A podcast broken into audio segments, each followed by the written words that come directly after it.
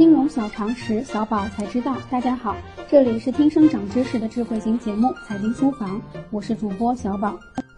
一人吃饱全家不愁是众多单身狗常挂在嘴边的口头禅，也是他们疯狂剁手的自我安慰。月光、卡奴都常在这一人生阶段产生，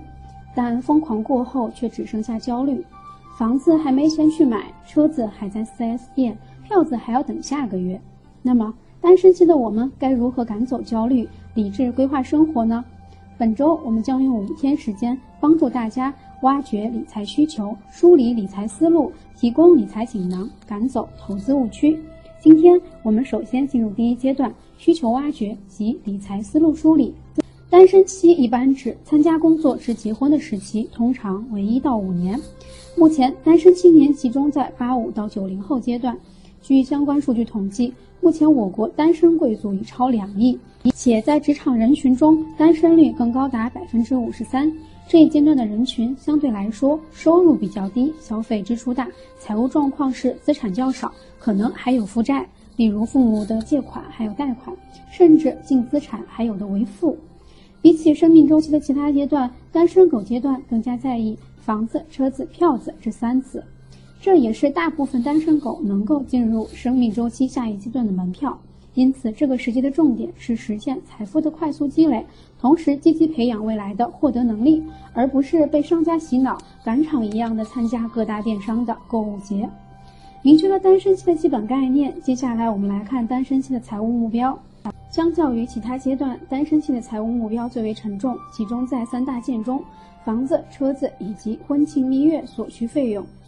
3大件加起来，不论在几线城市都是上百上千万的花费。对于大多数人来说，除过婚庆外，其他2件通常只能承担首付的费用。不同于其他时间的细水长流，单身期的财富需求单笔金额大且时间更短。那么单身期的理财重点在哪里呢？虽然单身期的财务目标沉重，但考虑到社会中大部分单身人士此阶段的财务目标通常都是通过父母的支持来实现，因此并不在单身期的理财重点中。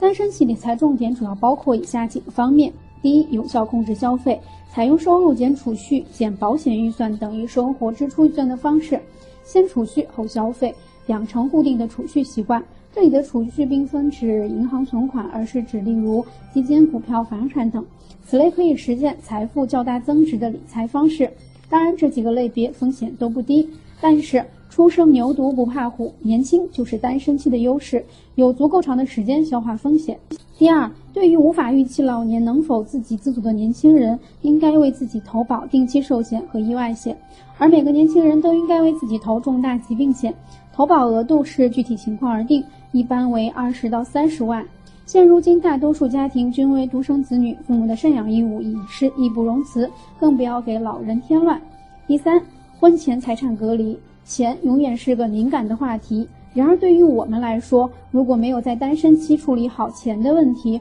进入筑巢期后不仅无法给父母安全感，更无法给自己和伴侣信任感，因此钱的问题一定要说在前面。常见的婚前财产隔离手段有婚前协议、购买保险、配置家族信托等，之后的节目中我们再对这部分进行详细的讲解。